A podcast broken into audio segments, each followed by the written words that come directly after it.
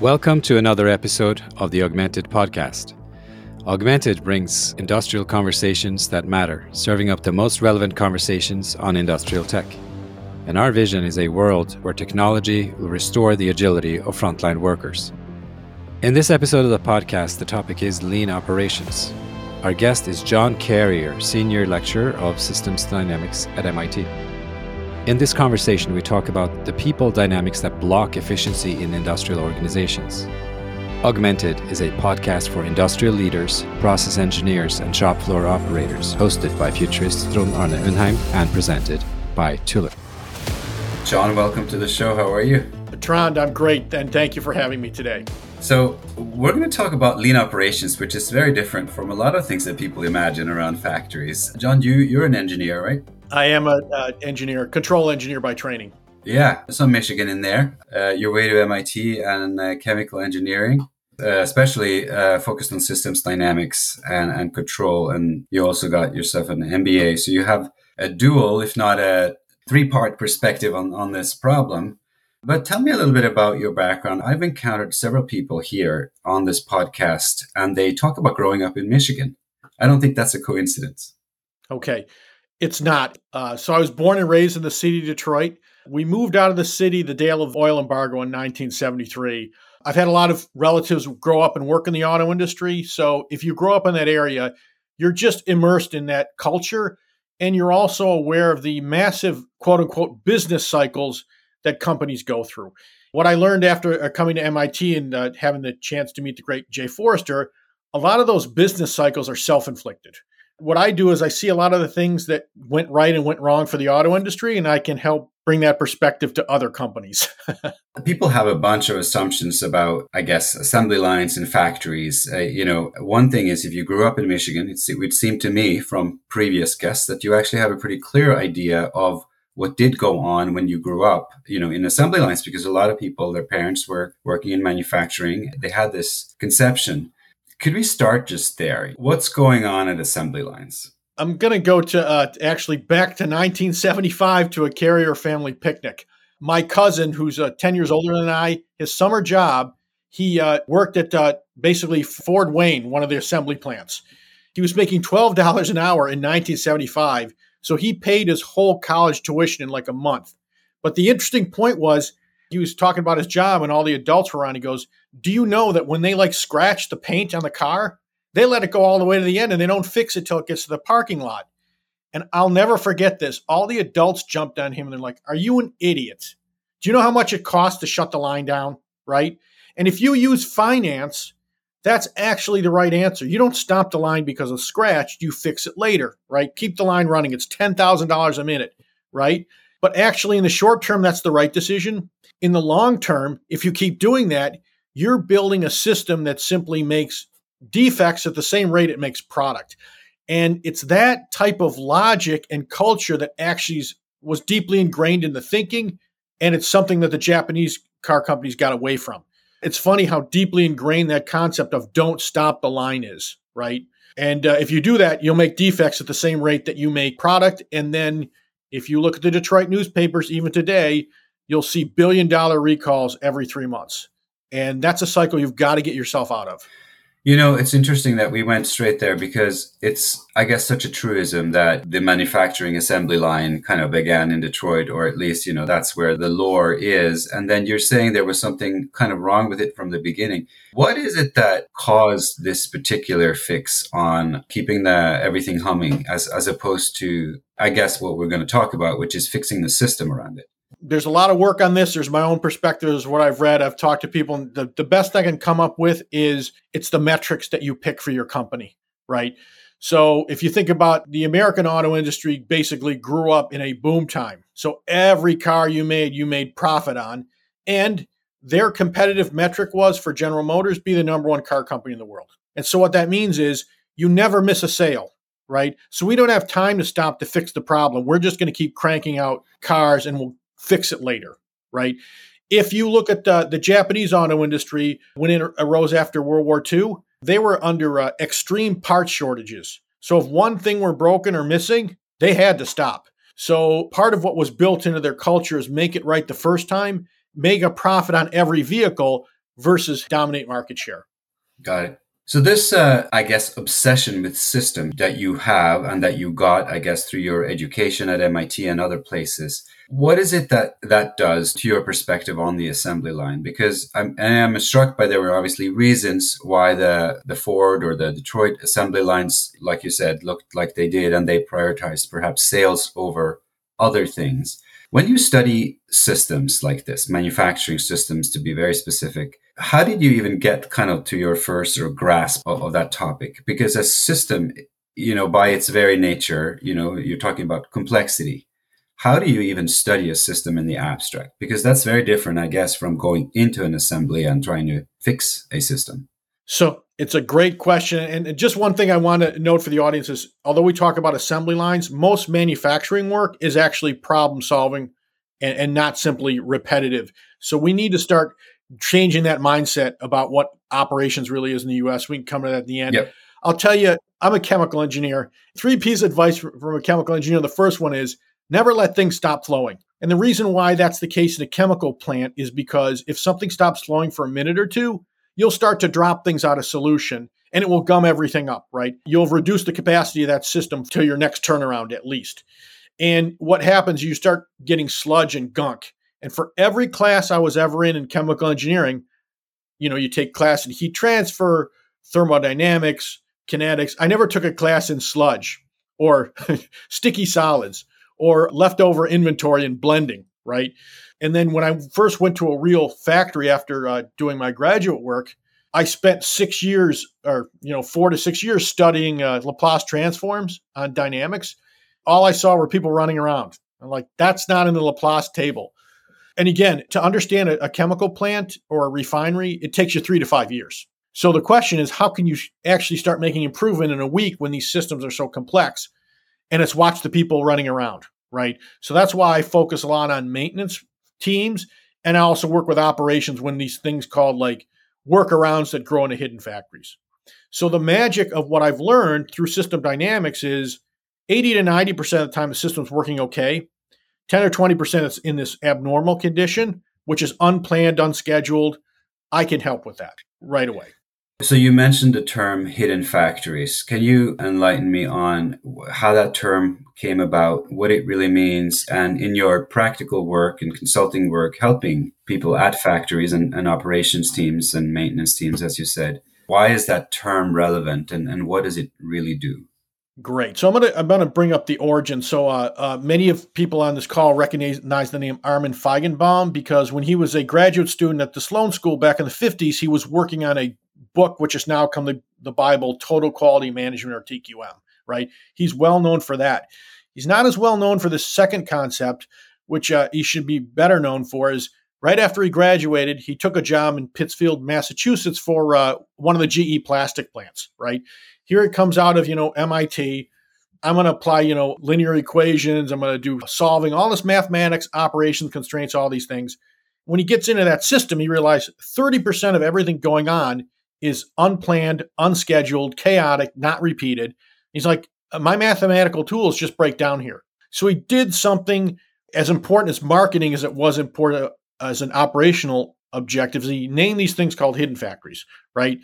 And he said 30% of all that work is in these hidden factories. And it's just dealing with small little defects that we never ever solve.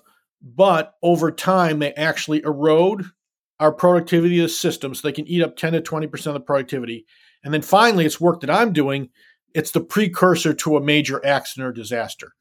And the good side is if you leave the way the system works alone, the 80%, and just focus on understanding and reducing these hidden factories, you can see a dramatic improvement quickly and only focus on what you need to fix. Hmm. So for you, you focus on when the system falls apart. So you have the risk angle to this problem. Exactly. And so just two things. I'm, I'm, like a doctor and I do diagnosis, right? So when you go to the doctor, I'm not there to look at your whole system and fix everything. I'm like, here's your first three things we got to work at. And by the way, I use data to do that. And what I realized is if everyone just steps back after this call and think about today, right? When you get to the end of the day, what percent of everything in that factory or system happened that was in your schedule, right? And you'll start to realize that 30% of the people are chasing symptoms. So you need data to get to that root cause, and that will tell you what data to collect. And second, look for time, right? Because what you're doing is these hidden factories are trying to keep the system running because you have a customer, you have your takt time, and so people are scrambling. And if you put that time back into the system, that's going to turn into product. John, I'm just curious. When you say data, I mean, there's so much talk of data and big data and all kinds of data, but in manufacturing, apart from the parts that you're producing, I mean, some of this data is hard come by. When you say data, what data would you even get access to? I come from the Albert Einstein school is I need a ruler and I need a stopwatch, right? Go into any system that you work in, whether it be your factory or your house, and ask the last time someone measured how long something took and you will find a dearth of that data. And the reason why I love time data, it never lies. Like most data I see in databases, it was collected under some context. I can't use it. So I go right in the floor and start watching five or 10 observations and looking at all the variation. The second point I ask, what's a minute worth in your system or a second? So if we're in an auto assembly plant, in a chemical plant, if we're in a hospital in an operating room, those minutes and seconds are hundreds to thousands of dollars, right? So within about 20 minutes, not only do have I measured where there's opportunity, we're already on the way to solving it. So so far you haven't talked much about the technology aspect. So you know you work at a business school, but that business school is at MIT. There's a lot of technology there. It strikes me that a lot of times when we talk about improvements, certainly when we talk about efficiencies in factories, people bring up automation machines as the solution to that tool. And I'm sure you're not against machines, but you seem to focus a lot more on time on organizational factors. How should people think about the technology factor inside of of their operations? So first i just uh, you brought up uh, my nickname's dr don't. And the reason they call me dr don't is because they'll go should we invest in this? Can we buy this robots i say no you can't do that. And i'm going to tell you why. Is first is i was quote unquote fortunate enough to work uh, in a lot of small and mid-sized machine shops during the 2009 downturn and uh, I was brought in by the banks, right? Because they were in financial trouble. And the one thing I noticed, there was always a million dollar automation or robot wrapped in plastic. And large companies can get away with overspending on technology. Small and mid sized companies can't. And so, what you really want to do is go and watch and see what the problem is, buy just as much technology as you need, and then scale that.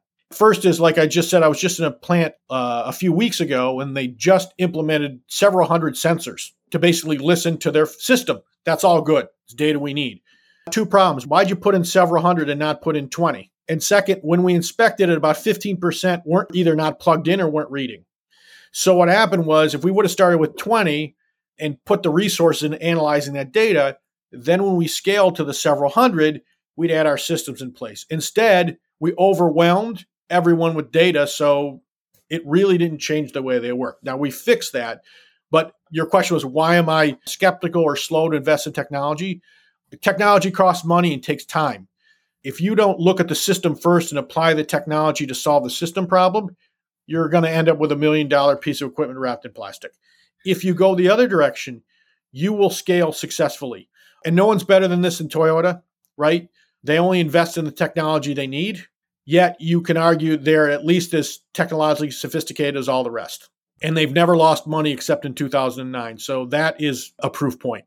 What are some examples of uh, places you've been in lately? I don't know individual names of companies, but you know, you said you work in kind of mid-sized companies. Those are the manufacturing sector is mid-sized companies, so that sounds very relevant. What are some examples in some industries where you have uh, gone in and done this kind of work? I work for large companies and small, mid-sized, and I'm a chemical engineer, but I love machine shops. Okay, so I sit on the board of a 25 million dollar machine shop they make parts for a diesel truck and some military applications. They make flywheels. So, one of their big challenges is in the United States and the world, we're suffering with a, a problem with castings. We received our castings. Interesting thing is, you know, there's void fractions. One of the things I do want to share as a systems guy, I'm not an expert in mechanical engineering or any of that, but I can add value by helping look for defects. Let me tell you what their challenge is is so first of all, more of their castings are bad. Then this surprised me. I learned from asking questions. If you've ever been in a machine shop, one thing I learned about when you're making casting, there's always bubbles in it. You can't avoid it. The art of it is can you put the bubbles in the places where they don't hurt, right? You minimize the bubbles and you move them to the center. So one is we're getting bad castings. But the second part was when we made some of these castings and they had a void problem in the center. So that doesn't cause a problem with your flywheel. The customer sent them back because they're becoming oversensitive to defects that don't count. And it's because they switched out staff. So I guess what I'm I'm trying to say here is our supply chain is undergoing this new type of stress because we're losing the type of expert system expertise that we've had from people that have worked in this industry 20 to 30 years. That's a, a really important aspect. The second is we're in there line balancing all the time. I think a lot of the things you learn in class, you spend one class on load balancing or line balancing operation manufacturing, and then you go into a factory and no one's doing it. So I just want to share two points. My one factory was doing that. They cut 30% out of that time. Another system I'm working in, they have a one experienced supervisor managing four new people on four different setups. What I realized is there's not enough of that supervisor to go around. We're like, why don't we shoot videos like the NFL does, right? And watch those films of how people do their work. Because when you're an expert, Trond, and you go to do a task, you say that has five steps but if I sent you or me new, we'd look at and go, you know, there's really about 80 steps in there, right? And you explained it to me in 15 minutes, right? How am I going to remember that? What is shooting film so people can go back and watch instead of bothering their supervisor all the time, which they won't do. So, what I do think to wrap up on this point is when you talk about technology, the camera, the video that you have in your pocket or you can buy for $200 is the best technology you can probably apply in the next three to six months. And I would greatly encourage everyone to do something like that. In the new book from Wiley, Augmented Lean, a human centric framework for managing frontline operations, serial startup founder Dr. Natan Linder and futurist podcaster Dr. Trond Arne Undheim deliver an urgent and incisive exploration of when, how, and why to augment your workforce with technology and how to do it in a way that scales, maintains innovation, and allows the organization to thrive. The key thing is to prioritize humans over machines. Here's what Klaus Schwab, executive chairman of the World Economic Forum, says about the book. Augmented Lean is an important puzzle piece in the fourth industrial revolution. Find out more on www.augmentedlean.com and pick up the book in a bookstore near you. I wanted to ask you then, derived from this, to what extent can some of these things be taught as skills on a systemic level in a university or in a, you know, in, a, in some sort of course? And to what extent, you know, do you really just have to be uh, working in manufacturing and observing and learning with data on your own? By extension, you know, to what extent can a manager or, you know, someone, anyone in the organization just kind of develop these practices on their own and to what extent do you need mentorship from the outside to to sort of make it happen or or or see something in the system that is very difficult to see from the inside? So it's interesting you asked that because that's very much the problem i'm dealing with because as good as our universities are the best place to learn operations and manufacturing is on the factory floor. So how do you simulate that approach? I teach lean operations at the mit sloan and what I did with my students is I asked them to pick a routine task, video two minutes of it, and reduce that by 30%. And I've done this two years in a row. When you look at these projects, the quality of the value streams and the aha moments they had of time that they were losing is stunning. You know what the challenge is? They don't yet always appreciate how valuable that is. And what I want them to realize is if you're washing dishes or, or running a dishwasher, why is that any different from running a uh, sterilization process for hospital equipment? Why is that any different from when you're actually doing setup so that maintenance can get their work done 30% faster? I've given them the tools, and hopefully that will click when they get out into uh, the uh, workspace. But I do have one success point. I had the students, for some classes, they have to run computers and simulations during class. So that means everyone has to have, you know, the program set up. They have to have the documentation. So you can imagine five to 10 minutes of class, people getting everything working, right? One of my teams basically said, we're going to read, it took about five minutes. And they said, we're going to do this in 30 seconds just by writing some automated scripts. They did that for uh, our statistics class. And then they shared it with their other classmates beautiful value stream, videoed the screens, did it in about four or five hours. The next class uh, they took later, I found out, is uh, they did that for a class project and they sold the rights to a startup. So, first is getting them that example in their own space, and then two, helping them make analogies that improving things in your own house isn't all that much different than the systemic things in a factory. Learning by analogy, I love it. I wanted to profit from your experience here on a broader question, takes a little bit more into the futuristic perspective. But in our pre conversation, you talked about your notion on industry 4.0 which you know to me is a very sort of technology deterministic certainly tech heavy perspective anyway but you talked about how that for you is related to and you used another metaphor an analogy of a global nervous system what do you think? Well, either Industry 4.0 or you know the changes that we're seeing in the industry having to do with you know new approaches, some of them technology. What is it that we're actually doing with that, and why did you call it a, a global nervous system? Uh, when I graduated from school, and I'm a control systems skilled in the arts, so to speak. And the first thing I did, this is back in the 90s, so we're Industry 3.0, is when you're in a plant, no one told me I was going to spend most of my time with the uh, I&C or the instrumentation and control techs and engineers.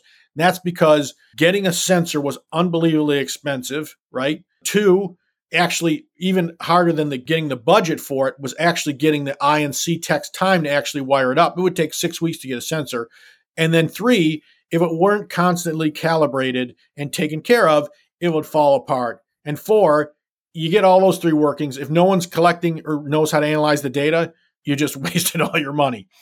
So, what was exciting to me about Industry 4.0 was one, the cost of sensors has dropped precipitously. Two, they're wireless with magnets. So, the time to set it up is literally minutes or hours rather than months and years. Three, uh, now you can run online algorithms and stuff. So, basically, always check the health of these sensors and also collect the data in a form so I can go and in minutes I can analyze what happened versus, oh, I got to get to the end of the week. I never looked at that sensor. And four, what excited me most, and this gets to this nervous system, is if you look at the way industries evolved, what always amazes me is we got gigantic boilers and train engines and just massive equipment, physical goods. Yet moving electrons actually turns to be much more costly and the measurement than actually building the physical device. So we're just catching up on our nervous system for the factory if I want to draw an analogy, is uh, if you think about leprosy, uh, a lot of people think leprosy is a physical disease. What it is is it's your nerve are damaged. So because your nerves are damaged, you overuse that equipment, and then you wear off your fingers. And if you look at most maintenance problems in factories, it's because they didn't have a good nervous system to realize we're hurting our equipment. And maintenance people can't go back and say, "Hey, in three months you're going to ruin this." And the reason I know it is because I have this nervous system because I'm measuring how much you're damaging it rather than just waving it. And now it becomes global because let's say you and I have three pumps at our plant, right? We, we need to take care of those. They're on the production line. It's very common. What if we looked at the name of that pump, called the manufacturer who's made tens of thousands of those, right? This is the global part. So they can help us interpret that data and help us take care of it. So there's no defect or failure that someone on this planet hasn't seen. It's just we were never had the ability to connect with them and send them the data on a platform like we can with a $5,000 pump today. So that's why I look at it. It's really becoming global diagnosis. It's uh, interesting. I mean, you you oscillate between these machine shops, and and you had some. Well, you had a medical example, but you had a you know you're in in medical settings as well, and applying your knowledge there. What is the commonality, I guess, in this uh, activity between machine shops? Uh, you know, improving machine shops and improving medical teams' ability to treat disease and operate faster. What what is it that is the commonality? So you've talked about the importance, obviously, of uh, communication and gathering data quicker. So these sensors obviously helping out here. But there's a physical aspect, and you know, in my head, a machine shop is quite different from an operating room, for example. But I guess the third factor would be human beings, right? I'm going to put an analogy in between the machine shops and the hospital, and that's an F1 pit crew. And the reason I love F1, it's the only sport where the maintenance people are as front and center, right? So let's now jump to hospitals. Like, so the first thing is if I work in a hospital, I'm talking to doctors or nurses or the medical community, and I start talking about, you know, saving time and all that. Hey, we don't make Model Ts. Every scenario we do is different, and we need to put the right amount of time into that surgery, which I completely agree to. Where we can fix is did we prepare properly? Are all our toolkits here, right? Is our staff trained and ready? And you'd think that all those things are, are worked out. I want to give two examples. One is from the literature, and one's from my own experience. I'd recommend everyone uh, look up California infant mortality rates and crash carts. The state of California, basically by building crash carts for when you uh, for pregnancies and births, cut their infant mortality rate by half just by having that kit ready. Complete F1 analogy, right? I don't want my surgeon walking out to grab a knife during surgery. Okay. And then second is I ran a course uh, with my colleagues at uh, uh MIT for the local hospitals here in Boston. You know, one of the doctor teams did over the weekend. They built one of these based on our, our class. They actually built this is the kit we want. And I was unbelievably surprised how when we use the F1 analogy, the doctors and surgeons loved it. Not because we're trying to actually cut their time off. We're trying to put the time into the surgery room by doing better preparations and things like that. So grabbing the right analogy is key. And if you grab the right analogy, these systems lessons work across basically anywhere where time gets extremely valuable. Hmm. As we're rounding off, I wanted to just ask you and come back to the topic of lean. And you know, you you use the term and you teach a class on lean operations. Some people, well, I mean, lean means many things. It means something to you know, in one avenue I hear this and then I hear that. But to what extent would you say that the fundamental aspects of lean that were practiced by Toyota and perhaps still are practiced by Toyota and the focus on on waste and sort of efficiency aspects to what extent are those completely still relevant and what other sort of new complements would you say are perhaps needed to take the factory to the future to take operational teams in any sector into their most uh, optimal state? As a control engineer i learned about the toyota production system after i was trained as a control system engineer and i was amazed by the genius of these people because they have fundamentally deep control concepts in what they do. So uh, you hear uh, like concepts, uh, you know, Heijunka, synchronization, observability, continuous improvement. If you have an appreciation for the deep control concepts, you'll realize that those are principles that will never die. And then you can see, oh, short, fast, negative feedback loops. I want accurate measurements. I always want to be improving my system with my control background, you can see that this applies to basically any system. So, in fact, I want to make this argument is a lot of people is, you know, we want to go to technology and AI. I think the dominant paradigm for any system is adaptive control. That that's a set of timeless principles. Now, in order to do adaptive control, you need certain technologies that provide you precision analysis, right? Precision measurement, real-time feedback loops, and also let us include people into the equation, which is how do I train people to do tasks that are highly variable that aren't so applying to automation are really important. So I think if people understand, start using this paradigm of an adaptive control loop, they'll see that these concept of lean and Toyota production system are not only timeless, it's easier to explain it to people outside of those industries. Hmm. Are there any lessons finally to learn the way that I guess manufacturing and the automotive sector has been called the industry of industries and you know people were very inspired by it in other sectors and have been. And then there has been a period where people were saying or have been saying you know oh you know maybe the IT industry is more fascinating or you know the results you know certainly the innovations are more exciting there. Are we now at a point where we're coming full circle where there are things to learn again from manufacturing for example for knowledge workers yeah. You know what's driving the whole, whether it be knowledge work or working in a factory, which working in a factory is 50% knowledge work. Just keep that in mind because you're problem solving. And you know what's driving all this is the customer keeps changing their demands, right? So for a typical shoe, it'll have a few thousand SKUs, right, for that year. So the reason why manufacturing operations and knowledge work never get stale is the customer needs always keep changing. So that's one. And I'd, I'd, like to just end this with a, a, comment from my colleague Art Byrne. He wrote the uh, uh, Lean Turnaround Action Guide, as well as has a history back to the early 80s. And uh, I have him come teach in my course.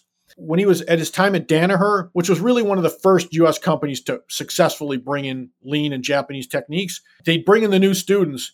And the first thing they'd put them on was six months of operations. Then they'd move to strategy and finance and all those things you know, the first thing the students want to do is let's get through this operations because we want to do strategy and finance and all the marketing, all the important stuff. And then he's basically found that when they come to the end of the six months, those same students are like, can we stay another couple months? We just want to finish this off. I'm just saying is uh, I work in the floors because it's the most fun place to work. And if you have some of these lean skills and know how to use them, you can start contributing to that team quickly. That's what makes it fun. But ultimately, that's that's why I do it. And I encourage before people think about it, actually go see what goes on in a factory or system before you start listening to judgments of people who, well, quite frankly, haven't ever done it. So let, let me just leave it at that. I got it. I got it. Thank you, John. Spend some time on the floor. That's uh, good advice. Thank you so much. It's been uh, very instructive. Uh, I love it. Thank you. My pleasure, Trond. And, and thanks to everybody. You have just listened to another episode of the Augmented Podcast with host Trond Arne Undheim. The topic was lean operations, and our guest was John Carrier, Senior Lecturer of Systems Dynamics at MIT. In this conversation, we talked about the people dynamics that block efficiency in industrial organizations. My takeaway is that the core innovative potential in most organizations remains its people. The people dynamics that block efficiency can be addressed once you know what they are but there is a hidden factory underneath the factory which you cannot observe unless you spend time on the floor. And only with this understanding will tech investment and implementation really work. Stabilizing a factory is about simplifying things. That's not always what technology does, although it has the potential if implemented the right way. Thanks for listening. If you liked the show, subscribe at augmentedpodcast.co or in your preferred podcast player and rate us with five stars. If you like this episode, you might also like other episodes that treat the lean topic. Hopefully, you'll find something awesome in these or in other episodes, and if so, do let us know by messaging us, and we would love to share your thoughts with other listeners. The Augmented Podcast is created in association with Tulip the frontline operation platform that connects people, machines, and devices and systems. Tulip is democratizing technology and empowering those closest to operations to solve problems. Tulip is also hiring, and you can find Tulip at tulip.co. Please share this show with colleagues who care about where industrial tech is heading. And to find us on social media is easy. We are Augmented Pod on LinkedIn and Twitter, and Augmented Podcast on Facebook and YouTube. Augmented industrial conversations that matter. See you next time.